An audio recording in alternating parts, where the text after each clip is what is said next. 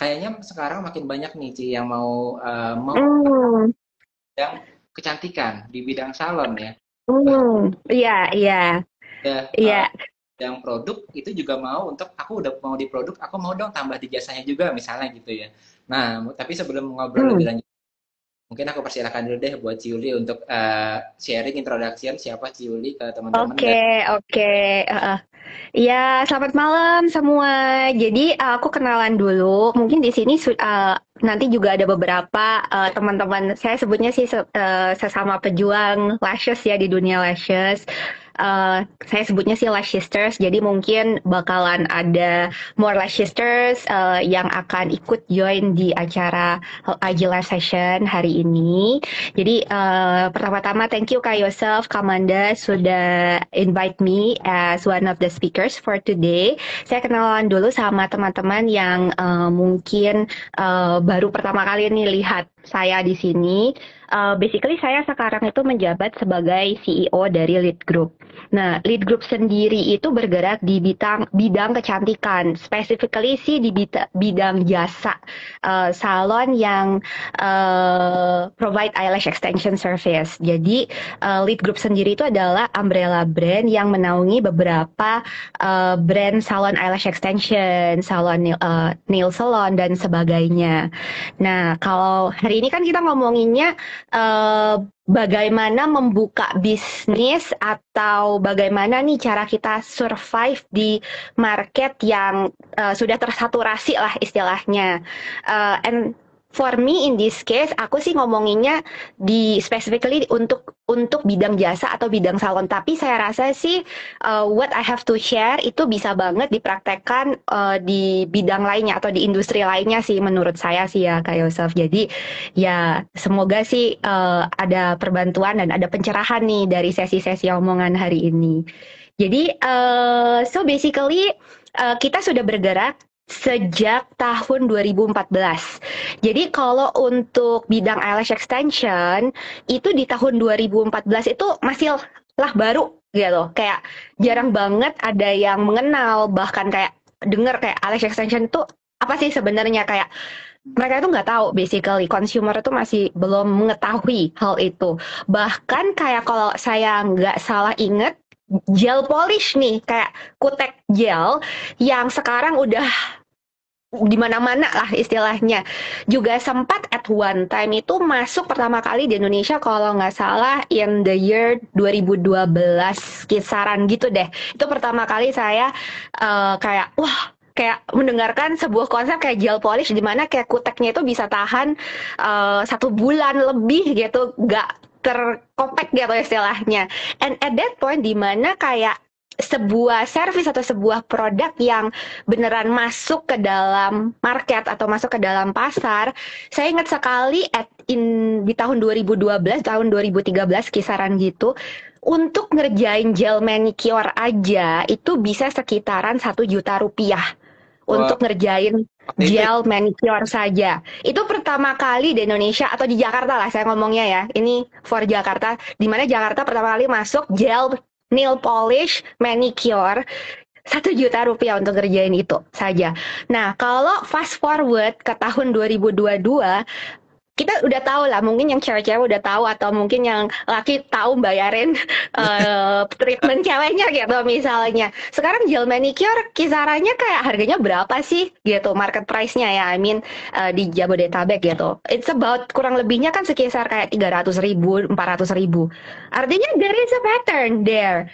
Bukan hanya untuk gel polish saja tapi untuk eyelash extension pun there is also a pattern di mana kayak pertama kali eyelash extension masuk itu ya harganya market price ya kita sebut sebagai market price itu di 800 ribu sampai 1,5 juta bahkan ada yang sampai 2 juta rupiah itu pertama kali eyelash extension masuk maksudnya um, menjadi sesuatu treatment di yang menjadi kayak sesuatu yang baru di Jakarta. Okay. Nah sekarang pas for uh, extension buat teman-teman yang belum pernah tahu itu uh, sambung bulu mata ya teman-teman yang mungkin sudah ada cowok soalnya Iya, iya. Jadi kalau di tahun dua, 2014 itu cewek-cewek pada pakainya itu kebanyakan kayak bulu mata palsu tuh kak, yang kayak you know buat make up, terus ditempelinnya pakai lem di kulit, terus kayak tiap malam mereka kayak cuci muka di dilepas gitu.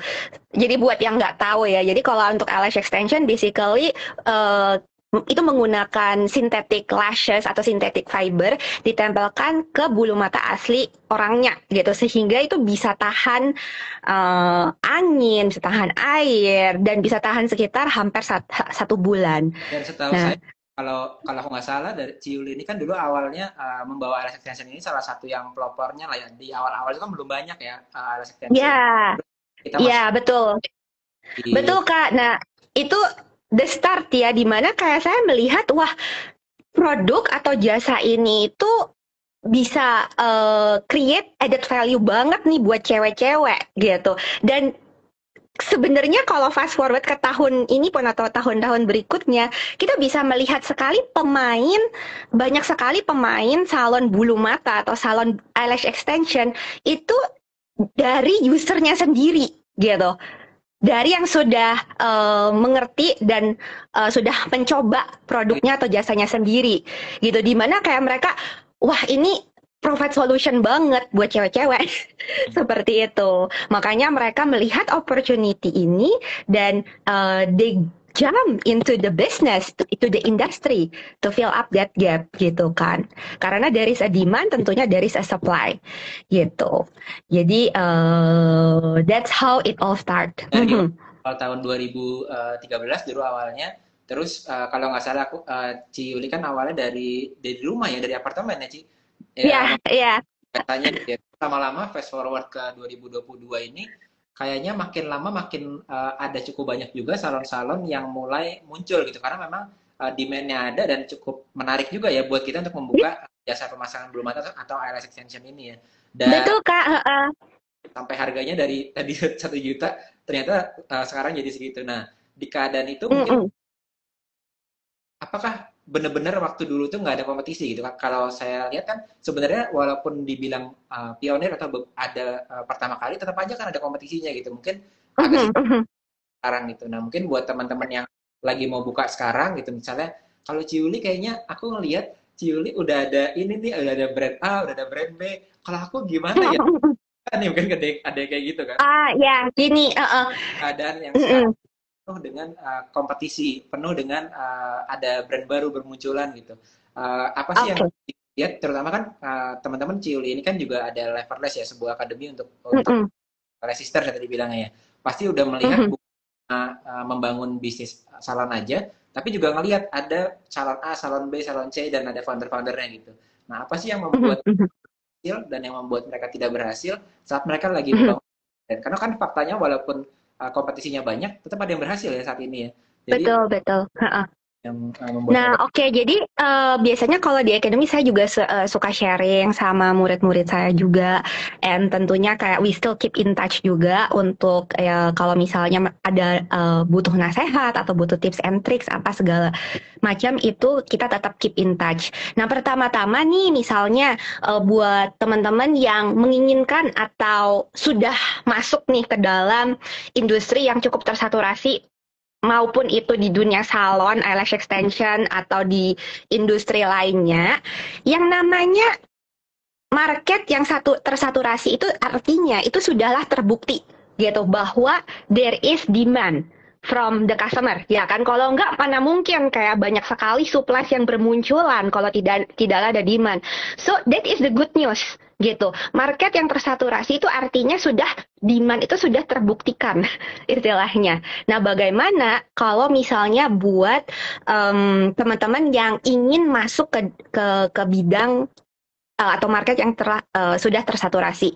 Nah, in this case kalau misalnya uh, ada yang menginginkan mau buka salon nih atau salon eyelash gitu.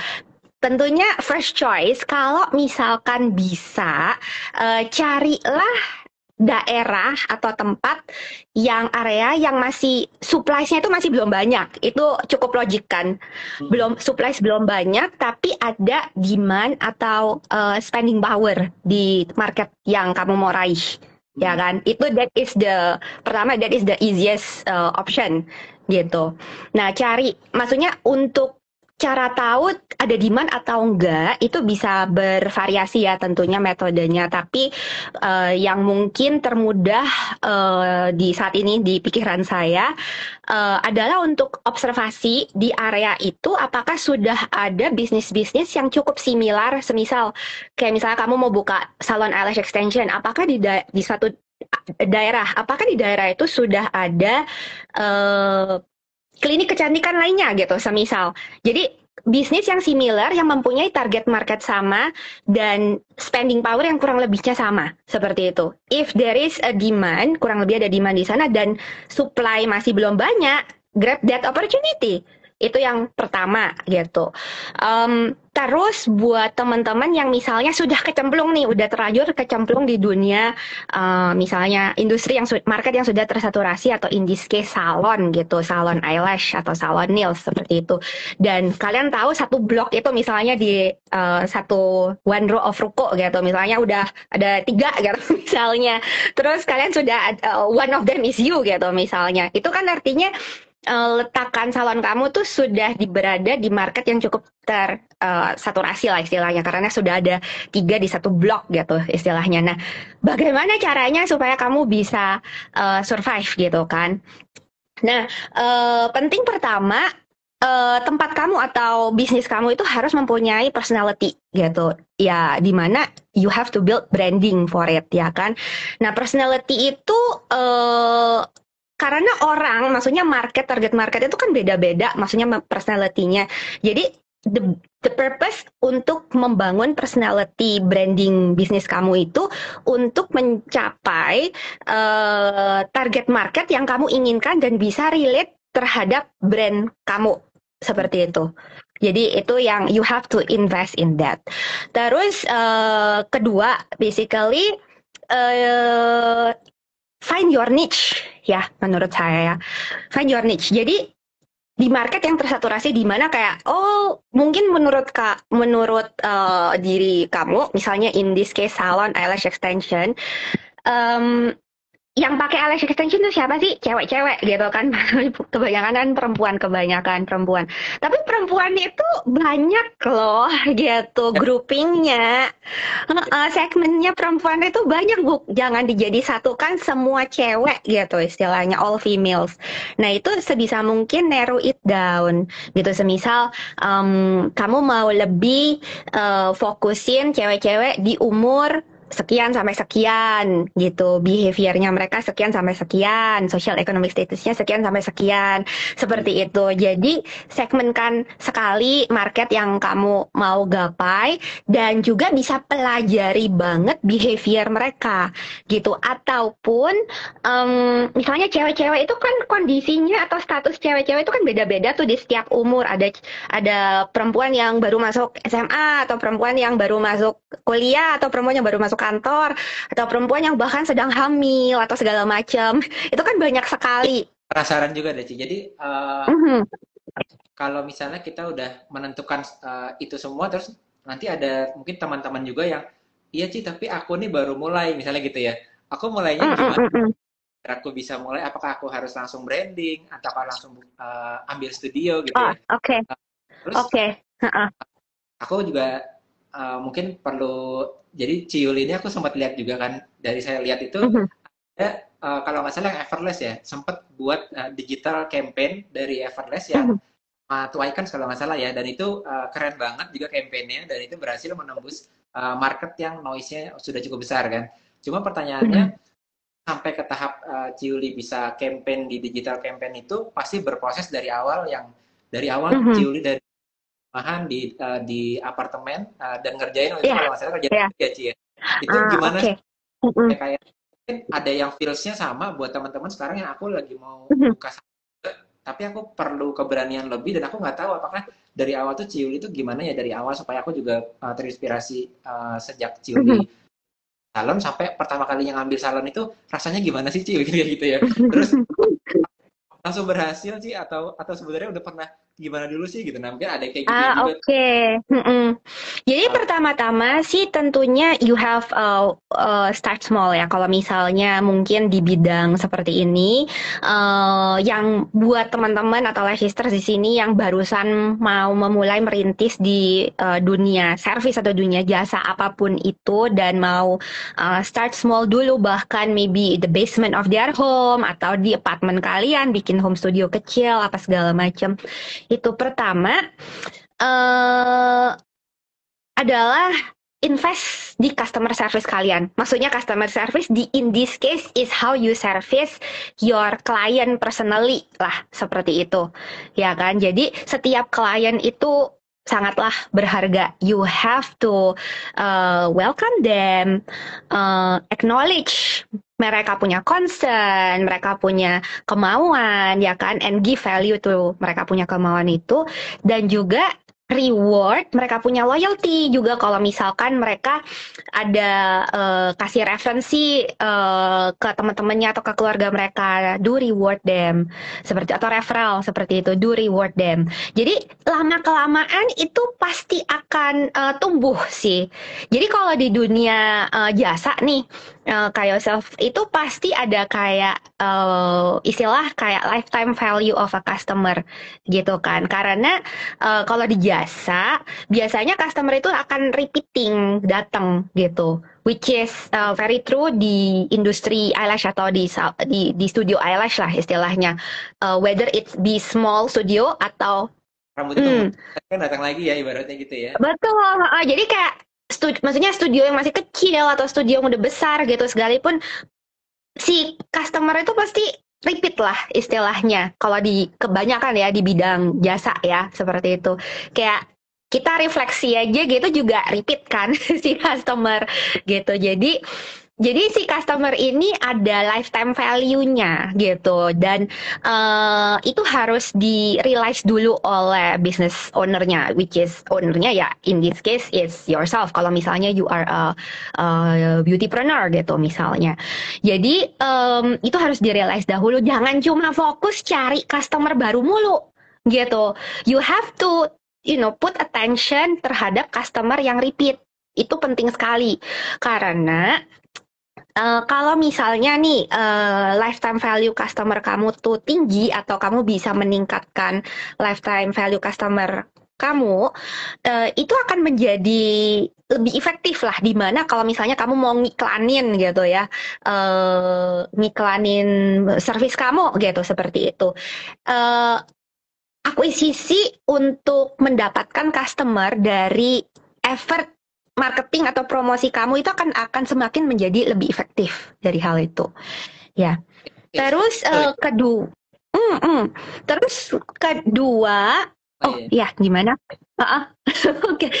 terus kedua kak kalau menurut saya uh, lifetime value customer jika bisa ditingkatkan Uh, itu kalau misalnya nih suatu saat kita mau jualan sesuatu yang hal yang berbeda gitu misalnya produk atau service yang beda lagi ke terhadap customer yang repeat itu uh, mereka akan cenderung lebih gampang gitu belinya hmm. karena udah gitu beli. kayak Iya, karena mereka sudah percaya terhadapmu dan bisnismu. Seperti itu. Jadi, what you offer will be easier gitu. Gitu. Kalau buat mereka untuk beli lah istilahnya untuk untuk meyakinkan mereka. Terus uh, dan tentunya kalau misalkan dengan itu uh, profit dari kan namanya kita berbisnis untuk mendapatkan profit kan bukan cuma mengisi waktu luang. Gitu. Kalau itu bukan bisa hobi. Itu hobi. Tuh it, it would, it would it would be great. Tapi in the end yang akan uh, sustain bisnis kita adalah profitability sustain dan bisa supaya kita bisa tumbuh lah sebagai bisnis adalah profitability. That is the end goal. Dan kalau misalkan di bidang jasa nih kalau misalkan uh, kalian bisa meningkatkan lifetime value si customer kalian dan lebih mendapatkan repeat klien lebih banyak lagi meningkatkan hal itu tentunya your profit pasti akan lebih meningkat otomatis. It's just automatically like that gitu berputar lagi ya kita masukkan lagi hmm. dua orang mm -mm. nanti dua orangnya kembali ke kita lagi, tambah lagi dua orang baru lagi jadi empat orang Betul, lagi. correct, yes.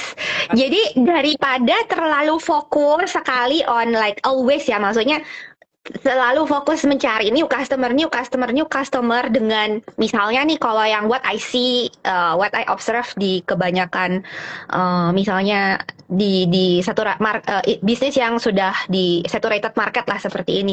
What they do is lower their price, keep lower, maksudnya turunin harga terus gitu loh kak. Jadi kan entah itu minuman, entah itu service, entah itu whatever gitu lah istilahnya. Uh, jadi uh, jadi mereka saingannya itu menurunkan harga nih siapa yang siapa yang harganya lebih rendah gitu istilahnya. Jadi uh, menurut saya di bidang service kalau terutama di bidang service is just not sustainable gitu. Ya karena ya what you want to achieve is is high lifetime value for the customer gitu loh in the end yang pertama tadi uh, jangan merasa bahwa aku melihat di kanan kiriku ini udah ada yang udah ada outletnya, ada rukonya, ada yang udah di mall. Aku ini baru mau mulai. Jangan merasa kita nggak bisa mulai di hari ini saat marketnya sudah saturated. Karena tadi udah dijelaskan sama Ciuli, yang paling penting adalah justru itu keunggulan saat kita belum punya tim, saat kita belum punya outlet. Artinya kita ketemunya satu orang ketemu satu orang. Jadi real connection-nya lebih bangun. Dan oleh karena yep. connection orang lebih mudah untuk jadi repeat lagi ke kita sebetulnya dibandingkan mereka yang udah udah punya lebih besar outletnya atau lebih lebih banyak cabangnya gitu ya.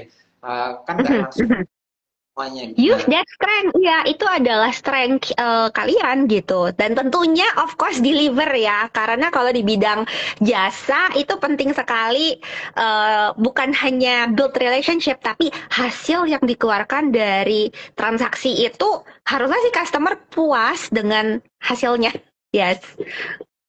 Karena ini juga dari pengalaman si Yuli dari awal tahun 2012-13 itu, uh, kalau nggak salah sempat ada bad experience juga ya di awal ya dan sama-sama PLS itu memang kualitas yang diberikan tidak uh, belum bagus ya waktu itu ya dan karena yeah. itu juga yeah.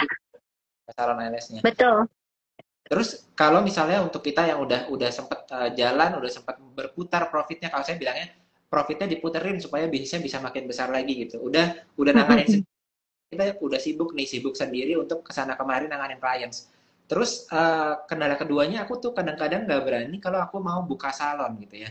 Uh, kalau uh, sempat waktu mau buka salon itu pilih pilih pilih lokasi pilih pilih tempat dan memberanikan diri untuk ya udah deh aku mau maju nih gitu uh, apa sih yang membuat kayaknya ini saatnya sekarang nih gitu ya uh, apakah itu dari sisi personal ataupun dari sisi kayaknya ada opportunity nih. Boleh nggak sih di share uh, sebaiknya kapan kita uh, mungkin home service atau klien sendiri sampai kita lompat ke buka cabang misalnya ke buka buka salon itu Oke, okay. jadi uh, pertama-tama you have to ask yourself nama ini reality realita saja gitu bahwa kalau kita membuka salon sendiri tentunya butuh modal ya. Modalnya juga enggak gak sedikit gitu. Mungkin kayak Yosef sendiri juga tahu kan kita misalnya harus sewa tempat, bisnis segala macam itu kan all upfront. Kita hiring tim itu juga lah tanggung jawab kita sebagai uh, uh, yang punya bisnis untuk bisa ya menafkahi dan bisa membuat bisnis ini sustainable supaya uh, mereka juga mempunyai jenjang lah istilahnya tim tim maksud maksudnya timnya. Jadi uh, sebelum masuk ke tahap itu pastikan terutama ya modalnya sudah cukup jika uh, itu dimulai dengan bootstrapping which uh, ya yang saya lakukan adalah juga bootstrapping seperti itu.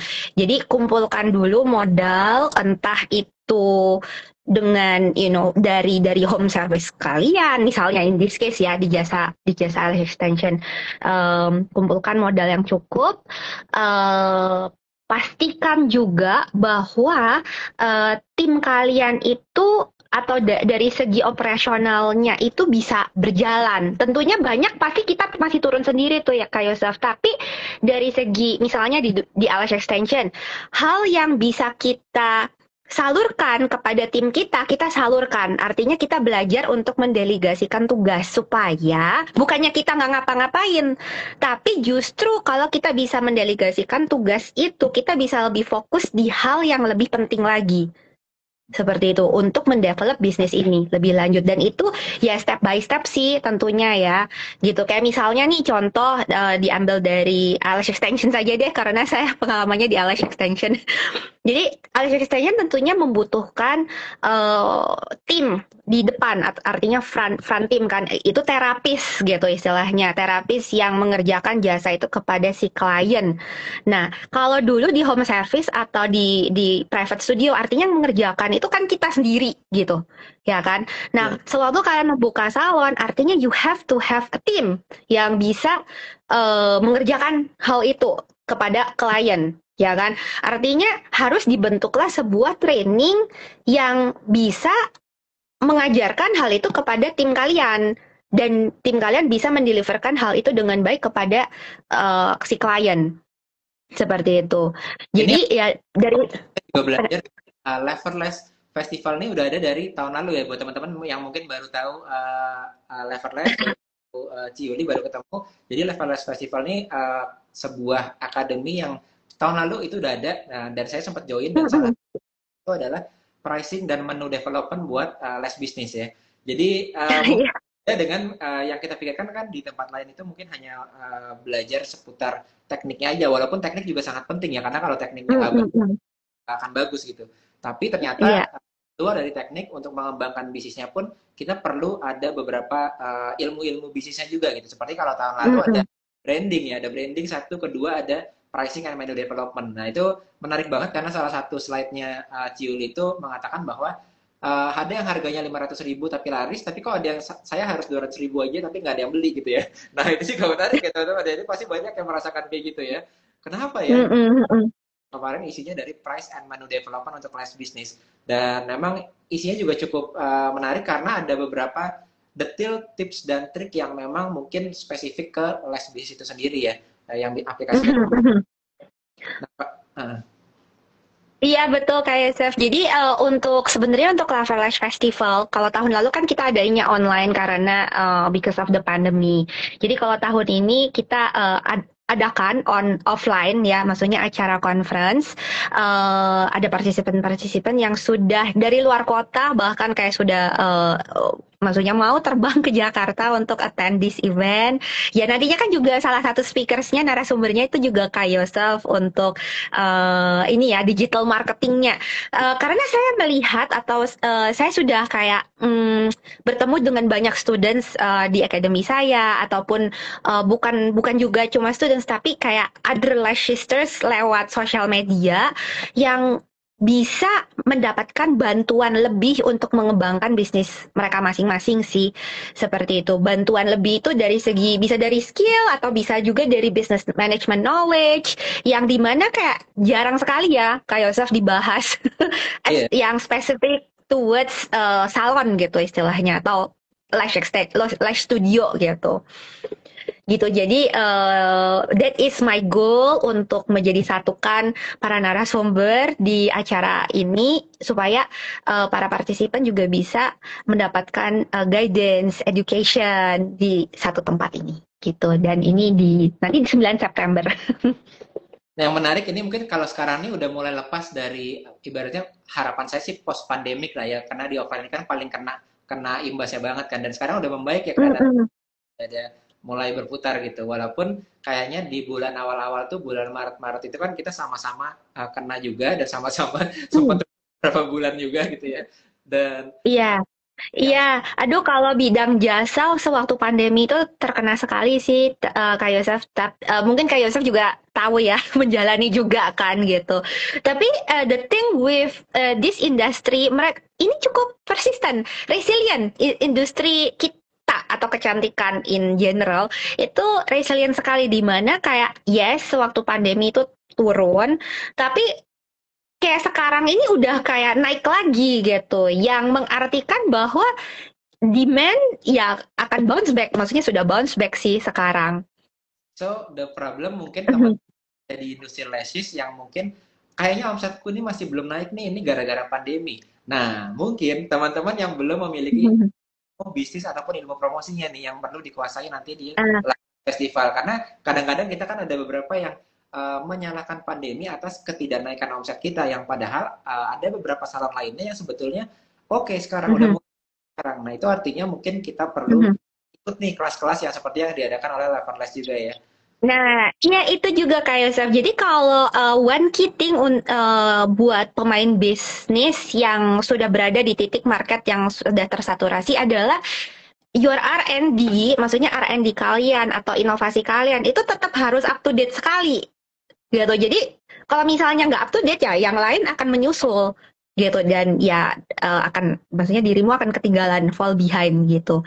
Jadi itu penting sekali sih apalagi if we are work uh, doing business di market yang tersaturasi pentingkan juga R&D atau inovasi-inovasi terbaru lah istilahnya. Makanya kalau um, ya maksudnya uh, di akademi kita pun juga kita melihat kalau misalnya ini ada treatment baru apa yang uh, cocok sekali diintroduksikan kita bawa masuk untuk dikenalkan kepada uh, lash sisters yang minat untuk belajar gitu. Nah, maksudnya uh, gimana sih kan inovasi dan uh, produk baru ke dalam salon kita? Nah kebetulan saya juga sempat lihat dari Everless sama dari Rui itu kan saya scroll scroll lah penasaran ke bawah gitu kadang-kadang kita kan belajar dari juga ya Cita termasuk belajar dari Ciuli juga gitu. Dan sama-sama kak. pergerakan setelah uh, pandemi terjadi itu uh, Ciuli nggak berdiam diri tapi aktif exploring banyak banget uh, metode-metode marketing hmm. apa yang kira-kira bagus itu dicoba semuanya gitu. Untuk pertama kali dan itu banyak sekali yang itu pertama kalinya Ciuli nyoba ya. Mulai dari launchingnya produk sempat kalau nggak salah di bulan-bulan awal Februari udah mendekati Maret itu uh, sempat ekspor ke TikTok juga ya Ciyuli ya. Aku coba pakai hmm. KOL pakai TikTok gitu ya, aku testing bagus kayak gitu ya. Nah, uh, mulai ke IG Live ya Ci ya. IG Live aku di IG Live Perles Rui gitu. Nah, ini mungkin beberapa dari kita yang kalau kita uh, ada yang ketak takut karena terhadap kejadian tertentu kita uh, jadi beku, jadi freezing gitu. Tapi ada juga mereka yang merespon dengan cara berani exploring gitu, berani coba macam-macam gitu sehingga menemukan uh, oh ternyata yang bagus tuh di sebelah sini ya gitu ya. Nah itu aku mm-hmm. uh, banyak banget exploringnya juga sebetulnya. Uh, nggak hanya iya iya iya. Itu penting sekali sih kayak Yosef karena uh, maksudnya dalam pemain bisnis misalnya kayak beautypreneur atau entrepreneur yang lainnya yang bergerak di bidang lainnya seperti itu. Uh, you have to eksperimen sih karena there is no right or wrong answer kalau misal maksudnya dari segi marketing strategi segala macam. But yang terpenting adalah satu you have uh, kita harus dengarkan uh, klien kita what they want ya kan seperti itu. Um, kalau misalnya kita mendengarkan artinya kita bisa merespons ya kan kalau misalnya kita tidak kita tidak ada kayak any kind of insight seperti itu ya uh, we just have to guess around gitu kan maksudnya harus menebak-nebak jadi memang uh, penting sekali cara merespon juga uh, ada cara eksperimennya tapi juga harus uh, relevan terhadap uh, market masing-masing. Ya betul sekali itu, mm -hmm. itu salah satunya testing. Mungkin ini salah satu saya nggak tahu bener apa enggak sih. Ini hanya uh, menebak-nebak aja sebetulnya aku cobain di arah ke TikTok misalnya di KOL TikTok. Tapi ini kayaknya audiensku tuh bukan di sana gitu misalnya gitu ya. Ya kita nggak perlu ngikutin apa yang uh, di market lagi trending kalau memang audiens kita bukan di sana gitu ya. Dan ini yang tadi Cioli bilang bahwa uh, targetnya ALS itu salon itu semua wanita. Ya wanita yang mana dulu nih gitu ya. Jadi uh, yang umurnya berbeda-beda, dari sisi uh, ekonominya berbeda-beda, bahkan dari sisi uh, taste-nya juga berbeda-beda gitu. Itu kenapa Betul. salah satunya yang mungkin maksudnya gimana sih berbeda-beda itu kayak gimana gitu. Nah, uh, salah satunya adalah Ciuli yang foundernya sama, orangnya sama, kok punya dua brand berbeda. Itu kan berarti udah melihat mm -hmm. berbeda gitu ya. Jangankan kita mm -hmm. orang Ciuli, berarti kan kita kan orangnya berbeda gitu. Mungkin kita membuat mm -hmm. dua brand yang karakternya berbeda. Tapi even mm -hmm sendiri aja bisa membuat dua brand yang berbeda. Artinya ini beda banget tuh teman-teman uh, target uh, yeah. market kan ya. Nah, uh, boleh yeah, yeah. diceritakan sedikit aja waktu di awal itu kan membangun Ever uh, Everless itu dari mulai di home home service terus mulai naik nih dari klien sendiri masuk ke uh, lebih tersistem dan juga yang terpenting brandnya mulai jadi nih oh brand Everless udah udah ketangkap nih terus Ciuli mau mm -hmm. buat lagi yang baru ya adalah si Rui gitu bukan secara mm -hmm cara uh, tadi audiensnya itu. itu gimana sih prosesnya sehingga bisa menemukan si Rui itu supaya teman-teman kebayang oh yang maksudnya berbeda itu kayak gini loh maksudnya antara eh, Everless sama Rui. Mm -hmm. Boleh nggak sih? Boleh, boleh, boleh. Uh, jadi sewaktu uh, kita memulai bisnis Ruhi atau even sebelum bahkan uh, memulai bisnis Ruhi, uh, kita ada sedikit questionnaire lah istilahnya atau atau uh, indirect focus group kita melakukan indirect focus group terhadap ya uh, mix of people gitu mix of people yang bisa yang masuk lah masuk dari segmen target market kita atau segmen target market uh, Extension gitu. Dan di sana kita menemukan bahwa Everlash ini sangat terasosiasi sekali dengan yang Hollywood style atau yang um, istilahnya uh, western style eyelash extension yang mungkin lebih uh, bold, lebih dramatik seperti itu sih. Uh, terus uh, mereka juga mengasosiasikan mengasosiasikan uh, brand yang pertama itu dengan kayak uh, elegan terus kayak uh, uh, too far to gapai gitu istilahnya kak kayak seperti itulah uh, maksudnya in other words a bit intimidating seperti itu. Uh, nah, tapi berarti uh, sebenarnya tuh ada consumer istilahnya yang menginginkan hasilnya itu yang for daily gitu loh kak. Kayak Yusuf. Jadi kayak mereka menginginkan hasil yang effortless, yang light, yang natural, yang friendly seperti itu. Nah, uh, ya that is where Ruhi when Ruhi was born actually yang yang brand yang kedua gitu. Basically untuk memenuhi uh, demand dari consumer yang mempunyai uh, apa namanya mempunyai personality dan yang mempunyai personality yang mirip dengan Ruhi sendiri seperti itu sebenarnya gitu jadi yang uh, consumer-consumer yang bisa relate terhadap brand personalis per, uh, personality-nya Everlash ya mereka akan tetap ke Everlash.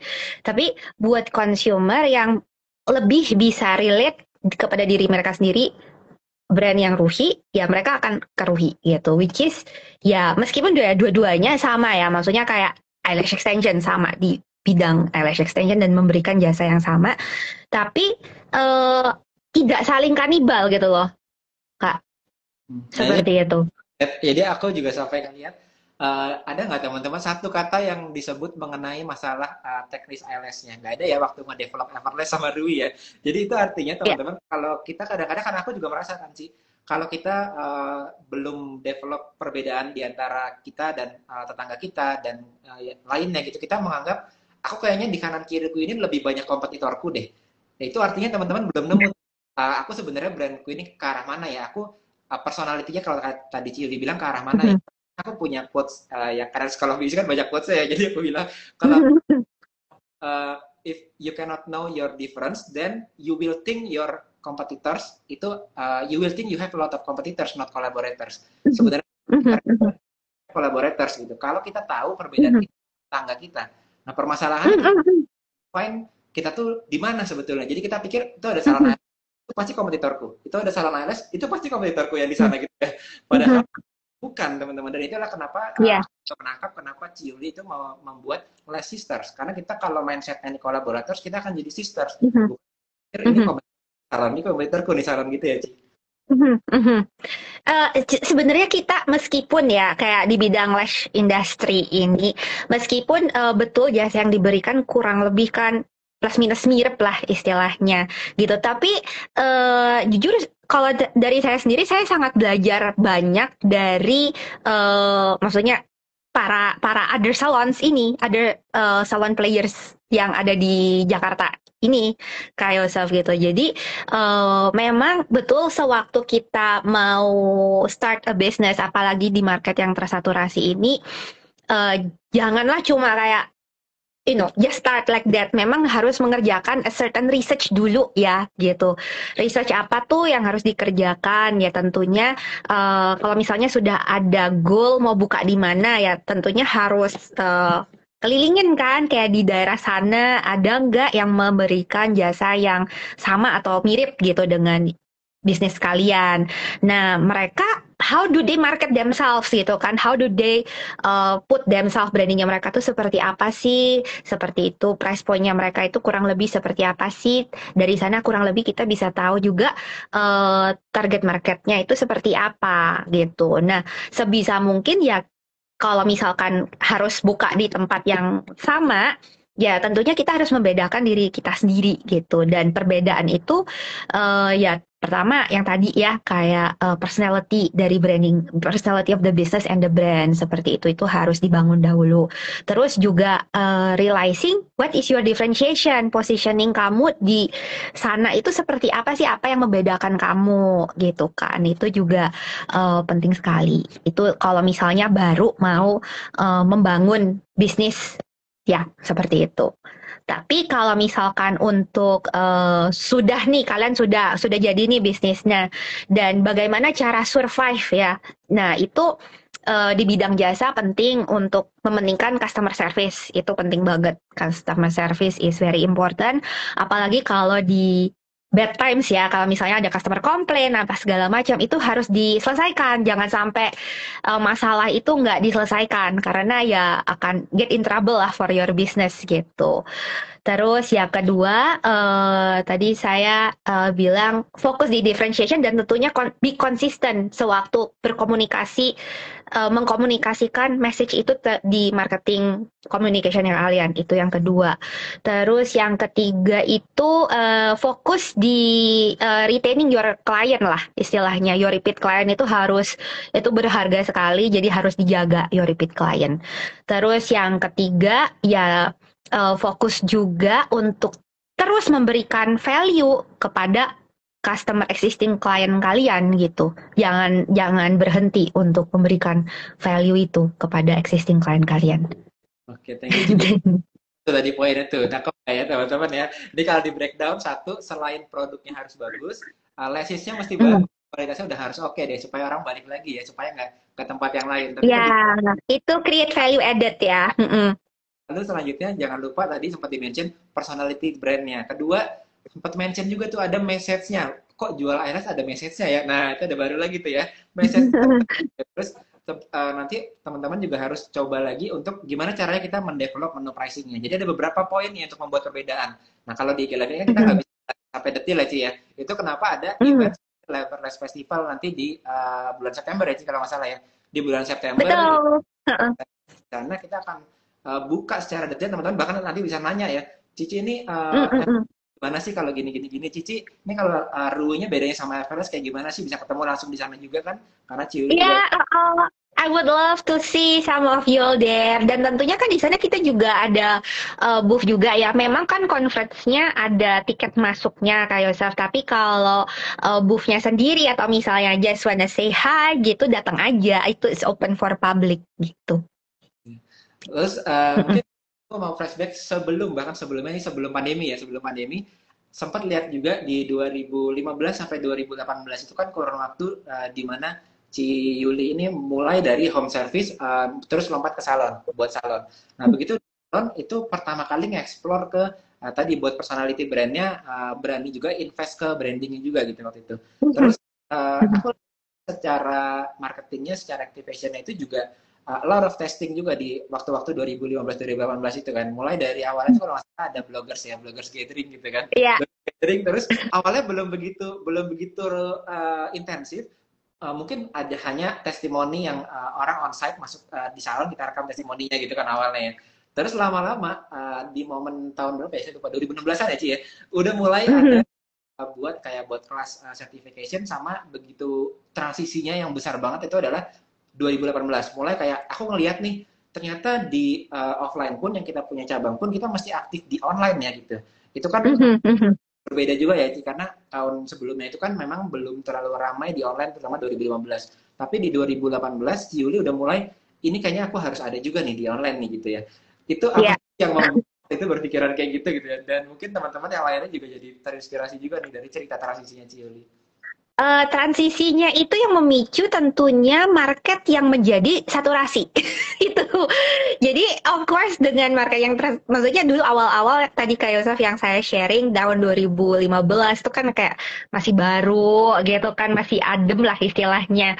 Uh, gitu. Jadi ya oh, we work dengan apa adanya seperti itu. Uh, tentunya banyak sekali di tahap itu di tahun-tahun 2015 tahun 2016 itu banyak sekali aktivasi untuk mengedukasi.